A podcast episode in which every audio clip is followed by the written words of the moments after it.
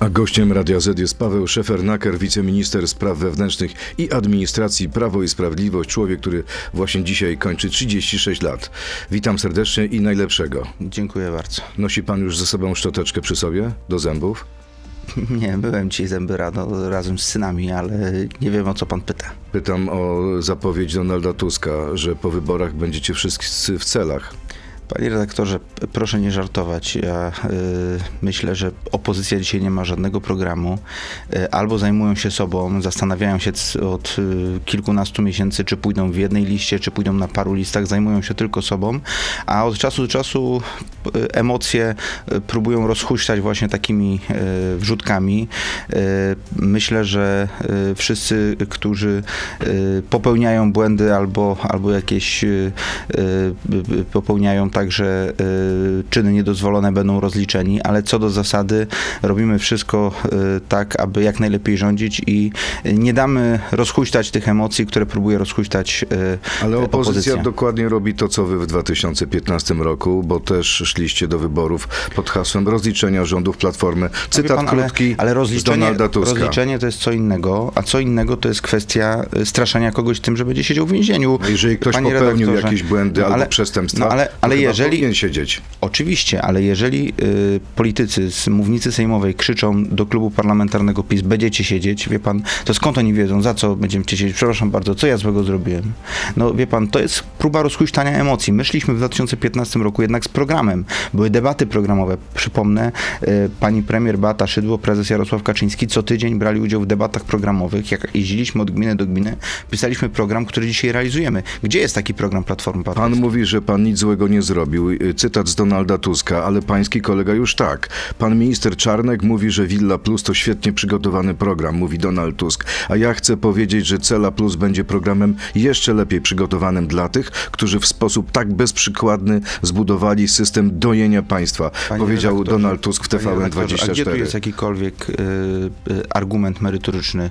Y, y, która or, z organizacji, y, która dostała dofinansowanie w ramach jednego, drugiego, trzeciego programu, wystartowała niezgodnie z prawem w tym programie? Wie pan, no to, to jest próba rozświetlania Opozycja mówi, że najpierw zmieniliście prawo po to, żebyście Nie mają- przekazali dotacje swoim zaprzyjaźnionym nie fundacjom. mają argumentów, w związku z tym y, próbują, y, nie wygrają z nami na argumenty, ponieważ zmieniamy Polskę i proszę pojechać y, po gminach, po powiatach, po miastach, porozmawiać z ludźmi, jak wiele w ciągu ostatniego, ostatnich lat się zmieniło, jak wiele rzeczy, których Platforma nie potrafiła zrobić, robimy i będziemy dalej Polskę zmieniać, a druga strona nie ma argumentów, więc próbuje rozhuśtać emocje, także takimi y, stwierdzeniami. Jak dużo zmieniło się, jeśli chodzi o stosunek Polaków do uchodźców po roku wojny? Mamy w sobie mniej empatii, mniej współczucia, e, gorzej pomagamy, mniej pomagamy? Panie redaktorze, na całym świecie w takich sytuacjach następuje pewnego rodzaju takie e, zmęczenie już e, tą sytuacją i e, ja bardzo się cieszę, że w Polsce wciąż pozostaje bardzo duży procent poparcia dla tej sytuacji związanej z uchodźcami. Ponad 80% Polaków popiera działania rządu związane z pomocą uchodźcom i Ukrainie. Po roku myślę, że to jest sukces wszystkich i Jeśli organizacji mogę pana prosić, panie ministrze, o odsunięcie trochę mikrofo- y, telefonu od mikrofonu. O, już, bo wchodził na, mi- na mikrofon. Bardzo proszę. Y, Więc y, poparcie Polaków dla działań związanych z Ukrainą jest wciąż y, bardzo duże i myślę, że to jest sukces wszystkich, całego społeczeństwa, także tych organizacji pomocowych, rządu, samorządów, że Sukces Polacy rządu? wciąż Sukces rządu? Ten rok Pan- to jest sukces rządu, jeśli pan- chodzi o pomoc dla uchodźców? ciężko, żeby samemu siebie oceniać. Myślę, że ostatnie słowa chociażby ambasadora Stanów Zjednoczonych w Polsce, z którym bardzo blisko współpracujemy, jeżeli chodzi o kwestie pomocy uchodźcom, pokazują, że y, te działania są doceniane na arenie międzynarodowej. Może to tylko kurtua, kurtuazja dyplomaty. Panie redaktorze, po pierwsze y, stworzyliśmy y, całą podstawę prawną legalizacji pobytu uchodźców w Polsce. Uprościliśmy procedury, które pozwoliły, żeby 700 tysięcy osób podjęło legalnie pracę w Polsce. 700 tysięcy osób z Ukrainy w ciągu ostatniego roku uchodźców wojennych podjęło pracę w Polsce. Organizacje międzynarodowe, które zajmują się uchodźcami, mówią, że ta migracja jest wyjątkowa. Nie ma nigdzie na świecie takiej migracji. To jest sukces nas wszystkich, całego naszego społeczeństwa, które bardzo mocno się zaangażowało, otworzyło swoje domy i serca na pomoc uchodźcom. Milion sześćset tysięcy uchodźców y, y, w ciągu ostatniego roku uzyskało pomoc pod dachem polskich rodzin. Milion sześćset tysięcy. Osoby, które zajmują się akcją humanitarną, pomocą humanitarną dla innych, na przykład europosłanka Koalicji Obywatelskiej Janina Ochojska mówi w wywiadzie dla WP.pl, że rząd nie zadbał o podstawowe dane. E, na przykład ilu uchodźców potrzebuje pomocy, ile potrzebuje zasiłków. Nie wiemy ilu mamy ukraińsków, ukraińskich naukowców, lekarzy. Tego wszystkiego nie ma, bo zawiedliście na samym początku i gdyby nie wolontariusze, to system by tego nie wytrzymał. Panie redaktorze, y, pani y, europoseł od początku także tej sytuacji na granicy polsko-białoruskiej Podle atakuje rząd w tych sprawach. Podle atakuje? I, no atakuje, zna pan wypowiedzi pani europoseł dotyczące sytuacji na, na granicy polsko-białoruskiej. Teraz te informacje... Może Panie redaktorze, ja bardzo, ja bardzo, ludzi. Wie pan, y, ja współpracuję bardzo blisko z organizacjami międzynarodowymi, które zajmują się uchodźcami. Bardzo chwalą od początku nasz system PESEL, który y, stworzyliśmy do rejestracji uchodźców i rejestracji ci wszyscy, którzy chcą pozostać na dłużej w Polsce, są zarejestrowani. Mamy ich zdjęcia, mamy ich odciski palców. Niech pan znajdzie drugi taki system na świecie, który tak szybko został zbudowany, żeby w ciągu paru dni uchodźcy y, po rozpoczęciu agresji Rosji na Ukrainę mogli y, działać. Jest y, także aplikacja Praca w Polsce gov.pl, z której korzystają, jeżeli chcą znaleźć pracę. Ja słyszałem te propozycje pani Ochojskiej, żeby ci ludzie, którzy uciekają przed wojną, wypełniali ankiety personalne na granicy. Przecież to było niewykonalne. 140 tysięcy osób jednego dnia przekraczało granicę polsko-ukraińską. To było tysiące problemów, o których prawdopodobnie ta pani nie ma świadomości, to znaczy związane z ubezpieczeniem tych osób. Dodatkowi ludzie z weterynarii na granicach, bo zwierzęta i mnóstwo innych problemów, także po stronie ukraińskiej, związanych z dużą kolejką do granicy, a pani europoseł mówi, że w tym czasie powinni wypełniać ankiety, jakie mają kwalifikacje. No to jest żart. Naprawdę nie ma drugiej takiej e, migracji na świecie, gdzie tak wiele osób podjęło pracę, nie ma migracji, gdzie tak wiele osób się usamodzielniło i między innymi temu pomogły również przepisy przygotowane przez rząd, ale żadna administracja na świecie nie poradziłaby sobie z tym No dobrze. bez e, pomocy zwykłych ludzi i organizacji W wywiadzie- pozarządowych. w tym I my wywiadzie- ją, my, ja tylko jedno zdanie powiem. Dziękujemy za tą pomoc i dzisiaj kolejny raz jest e, powód do tego, żeby Polakom za to podziękować. W tym wywiadzie jest też y, mocniejszy zarzut. Y, Janina Ochojska mówi, że na granicy zginęło już 37 osób. Mówię oczywiście o granicy z Białorusią, a będzie ich więcej, bo jest prawie 300 zaginionych. I biorąc to wszystko pod uwagę, nie sposób, mówi pani europoseł, nie mówić o ludobójstwie. No, dlatego powiedziałem o tym, że podle e, atakuje e, rząd pani europoseł. E, Panie I redaktorze, chodzi o to, że rozpoczęło- są wciąż dokonywane nielegalne pushbacki. Panie redaktorze, po pierwsze, różnica między uchodźcami wojennymi z Ukrainy jest taka, że oni pojechali na przejścia graniczne i chcieli legalnie e, przekroczyć granicę, a te osoby, które e, e, migrują e, e, na granicy białoruskiej, to są osoby zaproszone przez Łukaszenkę, które mają wizy turystyczne i które w sposób nielegalny próbują przekroczyć polską granicę i e, także nie występują o e, e, dokumenty, które pozwoliłyby na to, aby zalegalizować ten pobyt, więc to są całkowicie dwie różne sprawy. A y, jak z generałem Szymczykiem, szefem polskiej policji, y, nadal będzie sprawował swoją funkcję? Panie redaktorze, no ta sprawa, wraca pan do sprawy sprzed paru miesięcy, tak? No, sprzed kilku tygodni, można powiedzieć, chyba z grudnia. Przede wszystkim y, ta sprawa ma dwa wymiary. Pierwszy wymiar to jest wymiar prawny, który jest oczywiście y, analizowany przez odpowiednie służby, a druga sprawa to jest y, sprawa związana, drugi wymiar to jest wymiar taki związany z odpowiedzialnością właśnie służbową i, i, i ta odpowiedzialność Ukraińcy jasno wskazali na to, także zawieszając odpowiednich urzędników. Minister spraw wewnętrznych Ukrainy był w Polsce, rozmawiał z panem ministrem Kamińskim. Jest to odpowiedzialność y, strony ukraińskiej, że doszło do takiej sytuacji. Y, Pytanie naszego słuchacza. Jeśli przemycę broń palną o ogromnej sile rażenia z innego kraju, a następnie wystrzelę z niej w biurze, to będę mógł liczyć na status pokrzywdzonego w tej sprawie jak generał Szymczyk? Pytam, bo partia ma w nazwie Prawo i Sprawiedliwość. Tak jak powiedziałem, ta sprawa ma dwa wymiary. Prawny, y, który y, jest w trakcie analizy odpowiednich organów, a z drugiej strony y, sprawa związana z, ze służbową odpowiedzialnością, Krótko, pan generał nie poda się do dymisji. osoby, Ukraińcy stwierdzili jasno, że błąd był po stronie urzędników ukraińskich. Generał nie podaje się do dymisji. Powiedziałem, błąd był po stronie y, To teraz krótka piłka, poproszę o krótkie odpowiedzi tak lub nie. Musimy wygrać, inaczej wszyscy wylądujemy w celach, tak czy nie? Musimy wygrać, bo Polska tego potrzebuje. Chętnie zaproszę Janinę Ochojską na kawę i wszystko jej y, wytłumaczę, tak czy nie? Jeżeli Proste chodzi pytanie. o sprawy u- Tak czy ukraińskie, nie? y, ja rozmawiam ze wszystkimi. Trzaskowski na czele Platformy jest groźniejszy niż Tusk, tak czy nie? To nie ma żadnej różnicy. Mariusz Kamiński ma wiele haków na opozycję i nie zawaha się ich użyć, tak czy nie? Mariusz Kamiński jest propaństwowcem, który działa y, naprawdę dla Polski i nie wiem, czy przejmuje się też opozycją. Jeśli polityk opozycji dostaje pogróżki, natychmiast powinien dostać ochronę SOP-u, tak czy nie? No w przypadku Donalda Tuska tak było. Paweł Szefernaker, wiceminister spraw wewnętrznych i administracji, jest gościem Radia Z. W części internetowej na Radio Z.pl, Facebooku i YouTubie zapytam pana ministra o zmiany przepisów dotyczących uchodźców. To jest gość Radia Z. Panie ministrze, pojutrze od 1 marca wchodzą w życie nowe przepisy. Uchodźcy będą musieli współpłacić za pobyt w Polsce. Jak to ma konkretnie wyglądać? No, przede wszystkim y, chodzi o miejsca zbiorowego zakwaterowania, ponieważ y, w dalszym ciągu w takich miejscach w całej Polsce przebywa około 80 tysięcy osób, y, które uciekały przed wojną.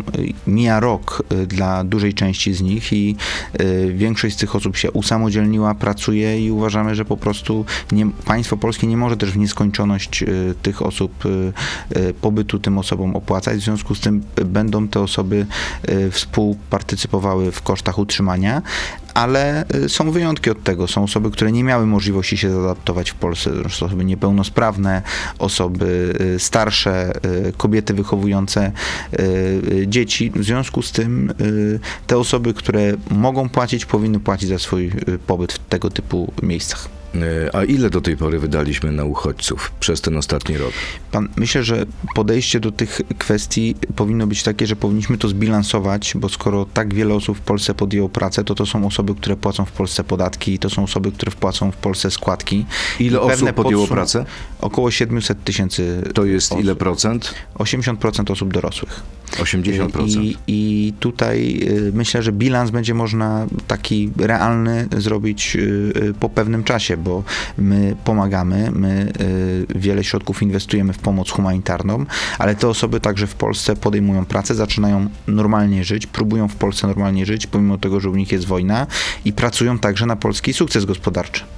E, e, ale możemy powiedzieć o konkretnych kwotach budżetu, wydatków polskiego budżetu na te Ta sprawy? ustawa y, pomocowa, która, y, która y, została uchwalona przez y, Sejm, zakładała y, mm, kilkanaście miliardów złotych wydatków na pomoc humanitarną. I to są środki, które zostały w ciągu tego roku wydatkowane między innymi na przykład na te y, świadczenia dla polskich rodzin, które współpracują, y, y, pomagają uchodźcom, pomagały na początku wojny uchodźcom 40 zł dla, dla polskiej rodziny na pomoc uchodźcy. A co z pomocą ze strony Unii Europejskiej, co z pomocą ze strony ONZ-u i Stanów Zjednoczonych? Ile pieniędzy dostaliśmy na uchodźców?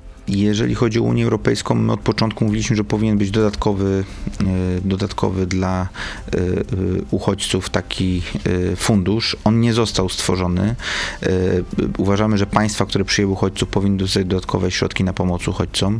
My w ciągu ostatniego roku dostaliśmy 900 milionów złotych z Komisji Europejskiej. Mówię o dodatkowych środkach, które zostały przeznaczone na pomoc uchodźcom. To 900 jest wystarczająca kwota, to czy jest za kropla, mało? kropla w morzu potrzeb i uważamy, że powinny być to większe środki, tym bardziej, że dzięki temu, że te osoby przebywają w Polsce, to one dalej nie migrują do innych państw Unii Europejskiej. Były deklaracje ze strony też Stanów Zjednoczonych, były deklaracje ze strony ONZ-u. Co z tymi jeżeli środkami z chodzi- tych kierunków? Jeżeli chodzi o y, środki y, z ONZ-u i ze Stanów Zjednoczonych, y, tutaj jest bardzo duże wsparcie dla organizacji pozarządowych. Y, UNHCR, czyli agenda ONZ-u, która zajmuje się uchodźcami, y, blisko y, 3 miliardy złotych y, wydała y, w pierwszym roku funkcjonowania właśnie y, tutaj na terenie Polski w związku z agresją Rosji na Ukrainę i takie same plany są na najbliższy rok. W związku z tym y, UNHCR, czyli Organizacja Międzynarodowa, uzupełnia działania rządu i tutaj ta współpraca bardzo dobrze się układa. Y, Razem pracowaliśmy nad planem na ten najbliższy rok, żeby te działania, które podejmują organizacje międzynarodowe i pozarządowe, uzupełniały się z rządem, żeby to nie były powielane. Rząd nie może w nieskończoność pewnych rzeczy finansować i cieszę się, że w związku z tym y, organizacje międzynarodowe, które zajmują się uchodźcami, mają takie doświadczenie w tej sprawie, y, tutaj również te działania podejmują. A od kiedy i w jaki sposób uchodźcy z Ukrainy będą mogli się starać o pobyt trzyletni i stały? No, będą mogły od 1 kwietnia o taki pobyt y, stały y, występować. To jest pobyt na 3 lata. Y, Przede wszystkim te osoby, zgodnie z ustawą, które podjęły w Polsce pracę. E, Pytania od y, słuchaczy, kolejne pytania od słuchaczy. Salot. Skoro Ukraińcy, którzy przybyli do Polski po rozpoczęciu rosyjskiej inwazji po 1 kwietnia 2023 roku będą mogli ubiegać się o pozwolenie na pobyt trzyletni lub stały, to po jakim czasie y, macie Państwo zamiar nadawać im obywatelstwo? Panie redaktorze, tutaj te, y, ta sytuacja y, jest taka, jak z każdym innym cudzoziemcem, który przebywa w Polsce legalnie. Każdy, kto przebywa w Polsce legalnie, ma możliwość występowania o y, pobyt stały. Po, y, zgodnie z ustawą o obywatelstwie, y, po, po określonym czasie pobytu w Polsce ktoś może występować y, o obywatelstwo, ale to jest bardzo długa ścieżka. Czyli nie ma specjalnej ścieżki dla Ukraińców. Nie ma żadnej specjalnej ścieżki dla Ukraińców, którzy uciekają przed wojną, jeżeli chodzi o te kwestie, o które pan pyta. Tomek Jackowski, czy strona ukraińska domaga się weryfikowania obywateli Ukrainy w wieku poborowym? Wyjątkowo dużo ich u nas, jak na, jak na brak możliwości wyjazdu z kraju. Y, Przede wszystkim my respektujemy y, te przepisy y, ukraińskie. Jeżeli ktoś przekroczył granicę ukraińsko-polską, przybył do Polski, y, to znaczy, że spełnia mm, y, te wymogi, które są tam określone, bo bardzo często są to indywidualne przypadki, więc jeżeli ktoś przekroczył granicę ukraińsko-polską legalnie, to ma możliwość legalnego pobytu w Polsce. Kolejne pytanie. Ile państwo polskie straciło pieniędzy z bezprawnych wyłudzeń obywateli Ukrainy, którzy przyjeżdżali tylko po socjał, a następnie wracali do swojego kraju?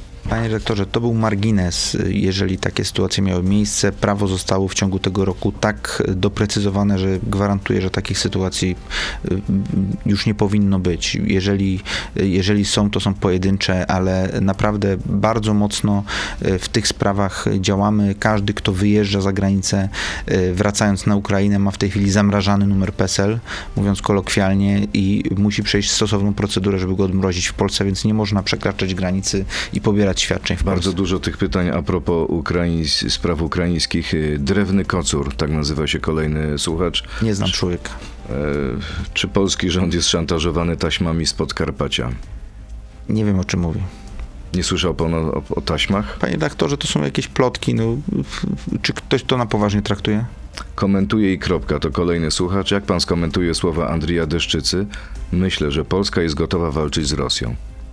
Polska jest gotowa wspierać Ukrainę, bo Ukraina dzisiaj walczy o bezpieczeństwo także Polski Polaków. Myślę, że Polacy to wiedzą, że, że inwestycja y, w także humanitarną pomoc y, uchodźcom to jest inwestycja w bezpieczeństwo Polski.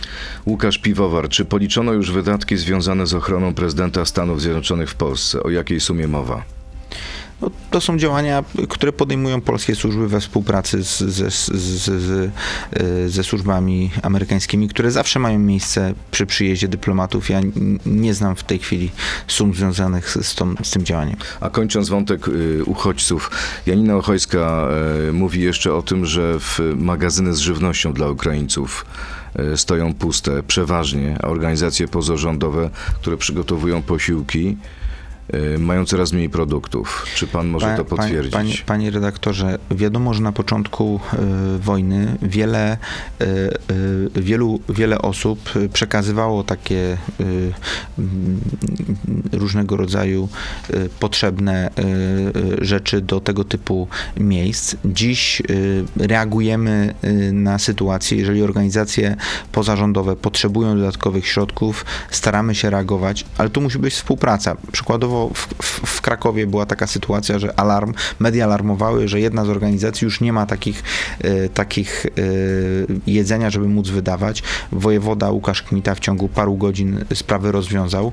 Naprawdę e, współpracujemy z każdym, kto, kto chce takiej pomocy udzielać, a że będzie coraz mniej tego typu mm, rzeczy w, w magazynach, to wiadomo, od początku mówiliśmy, że, że będzie pewnego rodzaju zmęczenie tą sytuacją.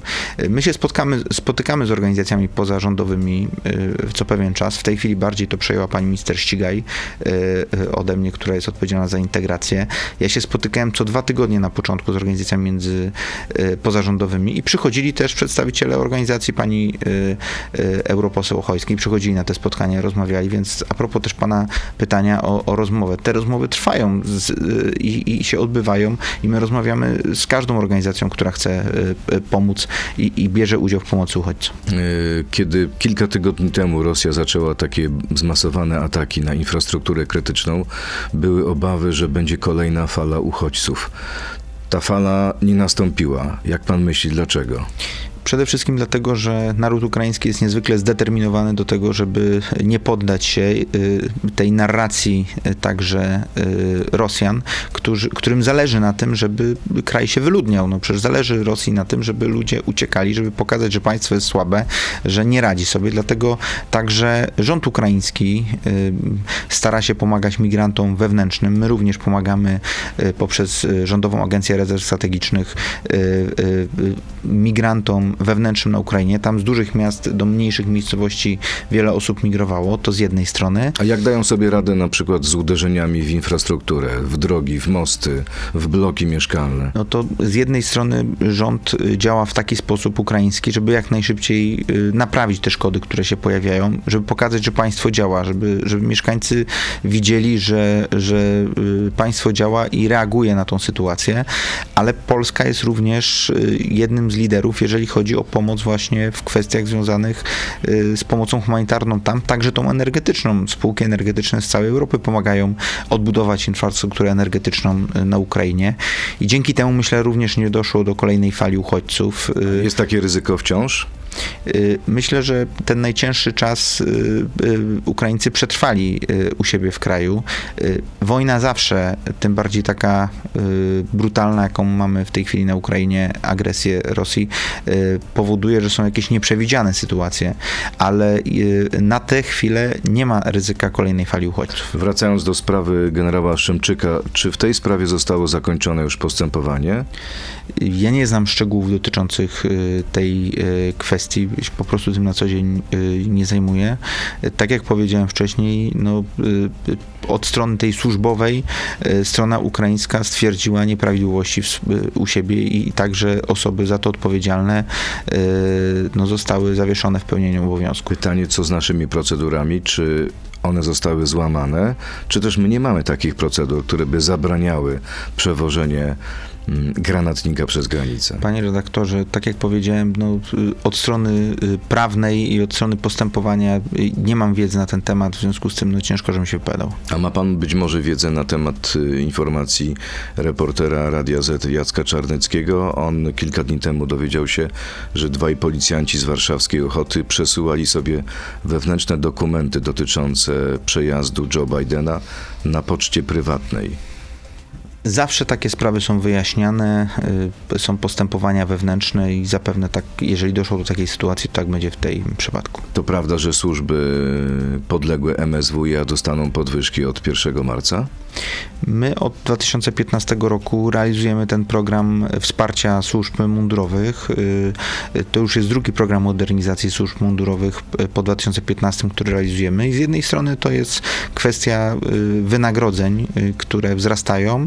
Z drugiej strony to jest kwestia i całej infrastruktury i zakupu sprzętu dla, dla służb mundurowych, dla Straży Pożarnej, dla A mówię Policji, Straży konkretnie o pensjach. Od 2015 roku pensje w służbach również rosną y, y, i y, myślę, że to dobrze, ponieważ silne państwo potrzebuje silnych służb i takiej też mobilizacji związanej właśnie z zarobkami w służbach, żeby, żeby Polacy czuli się bezpiecznie. Też zarobki będą rosły o taką samą kwotę jak w innych dziedzinach, w innych branżach sfery budżetowej, czy będą wyższe? Myślę, że przez lata służby za mało zarabiały i w, przede wszystkim przed, przed 2015 rokiem nie było tych podwyżek, więc dobrze, że teraz są. 50 tysięcy bunkrów z miejscem dla niemal 5 milionów ludzi. Taka sytuacja przedstawia się, wie pan w jakim kraju? W Finlandii. A jak wygląda w Polsce? No, w, w Polsce trwa weryfikacja, y, tak żeby można było y, skutecznie o tym poinformować opinię publiczną i, i jak będzie zakończona, to będą także informacje Ona zaczęła się kilka miesięcy temu, ogłaszał to pan minister Wąsik, ale wciąż nie ma tak naprawdę wyników tej inwentaryzacji. Ostatnia taka inwentaryzacja, mówił o tym generał Grosset, e, ukazała no, stan trochę bez nadziei. 3% ludności polskiej mogło się skryć w schronach. Stąd też ta weryfikacja, która teraz jest, y, y, y, jestem przekonany, spowoduje, że stan tych miejsc będzie całkowicie inny niż przed agresją Rosji na Ukrainę. Czy możemy mówić o jakimś czasie, kwestia tygodnia, miesiąca, kiedy poznamy te dane? Nie chciałbym tu pana ministra Wąsika ubiegać w tych sprawach, więc będzie na pewno informował opinię publiczną. Tak jak przekazał informację dotyczącą rozpoczęcia tej procedury, tak, tak przekaże zapewne informację dotyczącą podsumowania.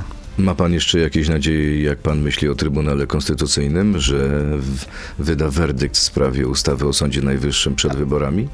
Znaczy, w moim przekonaniu to nie jest kwestia nadziei, to jest kwestia po prostu odpowiedzialności za pewne obowiązki, które ciążą na kolejnych instytucjach państwa. Ale wie pan, że Trybunał jest sparaliżowany. Jest konflikt między sędziami, konflikt dotyczący tego, czy pani prezes Przyłębska jest panią prezes, czy nie jest. Panie redaktorze, żyjemy w takich czasach, w tak niespokojnych czasach, że dziś nie ma miejsca na konflikty w takich instytucjach. Ja mm, tak trochę nie rozumiem tego argumentu i jestem przekonany, że tak jak każda inna instytucja państwa zajmuje się swoimi obowiązkami, taki y, Trybunał y, rozstrzygnie y, wniosek pana prezydenta. Prezydent Duda chce, żeby ten Trybunał się odkłócił. Pan wyobraża sobie taką możliwość? Panie doktorze, ale mm, no wyobraża pan sobie możliwość, że na przykład mamy uchodźców na granicy polsko-ukraińskiej, a, mm, a, a, a w, u pana w, w programie byłaby rozmowa na temat tego, że na przykład minister Wąsik jest pokłócony z ministrem Szefernakerem, no to by nie było przecież poważne. No, ja, ja nie wiem, ja nie wchodzę w te szczegóły, czy tam jest konflikt, czy nie ma Czyli w konfliktu. Trybunale rolą, się rzeczy niepoważne. rolą, ro, rolą Trybunału, ja nie wiem, ponieważ ja tam nie rozmawiam z osobami stamtąd, nie, nie znam tych szczegółów. No, Ale czyta pan tyle. gazety. a w gazetach to zazwyczaj również pojawiają się informacje, które powiedzmy sobie nie zawsze są zgodne z prawdą, więc nie chciałbym tego komentować. A skomentuje pan ostatnie słowa e, Aleksandra Łukaszenki, który powiedział, że e, przyszłe wybory w Polsce i na Litwie zmiotą obecną, obecną władzę? Ja znam wypowiedzi y, Łukaszenki, które wskazywałyby na to, że on by tak chciał, żeby tak było. No więc y, być może to się wszystko wpisuje właśnie w te wypowiedzi, z których wynikało, że, y, że powinna dzisiaj, że jego wolą jest to, żeby opozycja wygrała w Polsce. No dobrze, ale ta decyzja dotycząca zamknięcia kolejnego przejścia granicznego jest w jakimś szerszym planie podjęta? Prze- Przede wszystkim tych decyzji by nie było, gdyby nie sytuacja związana z decyzjami, które są podejmowane na Białorusi. Y, Czyli reakcja, rozumiem, na skazanie Andrzeja Panie Poczobuta. redaktorze, z jednej strony rok przed, przed agresją Rosji na Ukrainę rozpoczęła się destabilizacja granicy polsko-białoruskiej na zaproszenie y, tamtejszych władz. No przecież ci ludzie, którzy migrują y, z Afryki i z Azji, którzy się pojawili nagle na granicy polsko-białoruskiej, to są osoby zaproszone ściągnięte przez reżim. Od tego się rozpoczęło y, i różne inne działania, y, które są wywołane właśnie y, tym, co się dzieje dzisiaj na Białorusi. Ale Także- choć ci ludzie zostali ściągnięci przez reżim, nie przestają być ludźmi. Jeszcze raz? Choć ci ludzie zostali rzeczywiście ściągnięci przez reżim Łukaszenki, nie przestają być ludźmi. Tak, dlatego tym osobom, które y, potrzebują tej pomocy, ta pomoc jest udzielana, y, a y, prawo musi być też respektowane na tej granicy. No i tutaj mamy zasadniczą sprzeczność w relacjach strony organizacji, które pomagają tym ludziom, a Strażą Graniczną. Ale Straż Graniczna również pod, pomaga tym, którzy tej pomocy potrzebują. Janina Ochojska twierdzi, że informacje Straży Granicznej to kłamstwa. No, panie redaktorze, no ale to ciężko dyskutować z kimś, kto mówi takie e, e, no, podłe argumenty w, w, wobec y, władzy. Po prostu nie wiem, czy zna pan jakąś wypowiedź pani y, Janiny Ochojskiej, która jest, y, która by doceniła działania władzy w czymkolwiek? No nie, jest, jest europosłem Koalicji Obywatelskiej, która jednocześnie bezpardonowo atakuje, totalnie atakuje rząd i, i ja nie liczę tutaj na jakieś wypowiedzi, które będą popierały działania rządu. To jeszcze jedna informacja. Dzisiejsza Rzeczpospolita pisze, że białoruscy sędziowie, urzędnicy i prokuratorzy, którzy represjonują Polaków, wciąż nie zostali wpisani na listę sankcyjną MSWiA. Kiedy to nastąpi? No, pan premier zapowiadał, że takie działania będą podjęte i one muszą być podjęte z taką chirurgiczną e, skutecznością. Czyli czy musimy jeszcze poczekać? Y, Myślę, że będą podjęte i będą podjęte tak, żeby to były skuteczne. Paweł Szefernaker, wiceminister spraw wewnętrznych i administracji Prawo i Sprawiedliwość. Jeszcze raz wszystkiego najlepszego. Dziękuję bardzo. Dziękuję za rozmowę. Miłego dnia. Dziękuję bardzo. Dziękuję. To był gość Radia Z. Słuchaj codziennie w Radio Z i na player radioz.pl.